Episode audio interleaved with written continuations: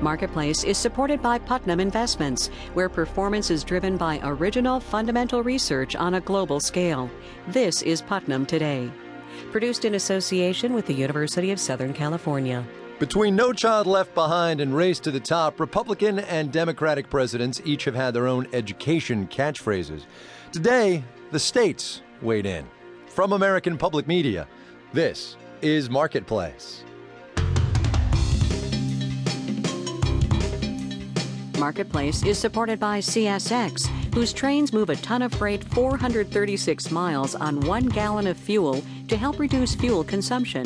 CSX, how tomorrow moves. And by Progressive Insurance, with more than 30,000 local independent agents. Information available at progressive.com. From the Frank Stanton Studios in Los Angeles, I'm Kai Ryssdal. It is Wednesday, today, the 10th of March, and it is good as always to have you with us.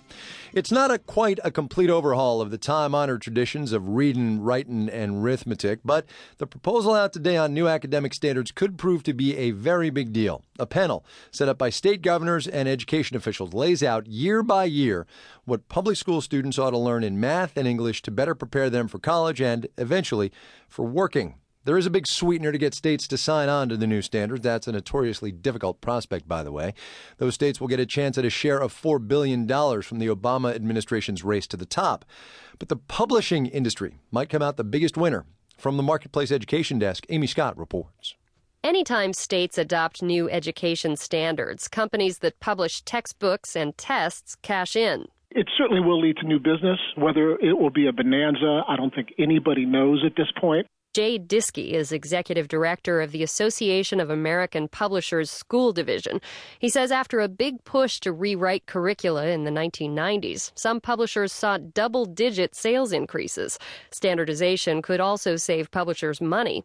Diskey says having to customize materials to meet a patchwork of state standards has driven up costs.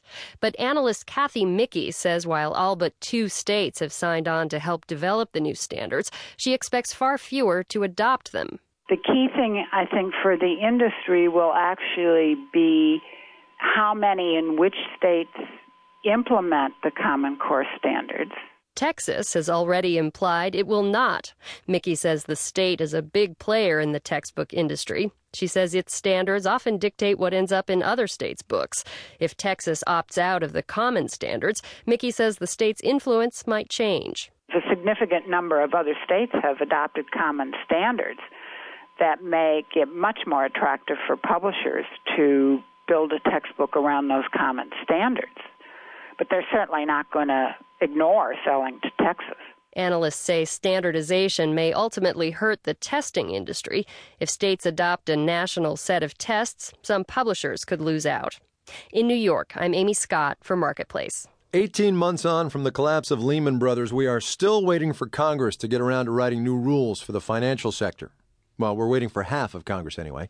The House passed its financial reform bill back in December. The Senate, not quite yet. Its version has been delayed for months as senators haggle over what may or may not be in the final bill. We asked our Washington Bureau Chief John Dimsdale to help explain what might get left out. Leaks from backroom negotiations indicate senators are trying to exempt parts of the financial industry from strict federal regulations. Auto lenders, mortgage originators, smaller banks, and credit unions, for example. The New York Times reports Tennessee Republican Bob Corker wants to exempt payday lenders from the new rules.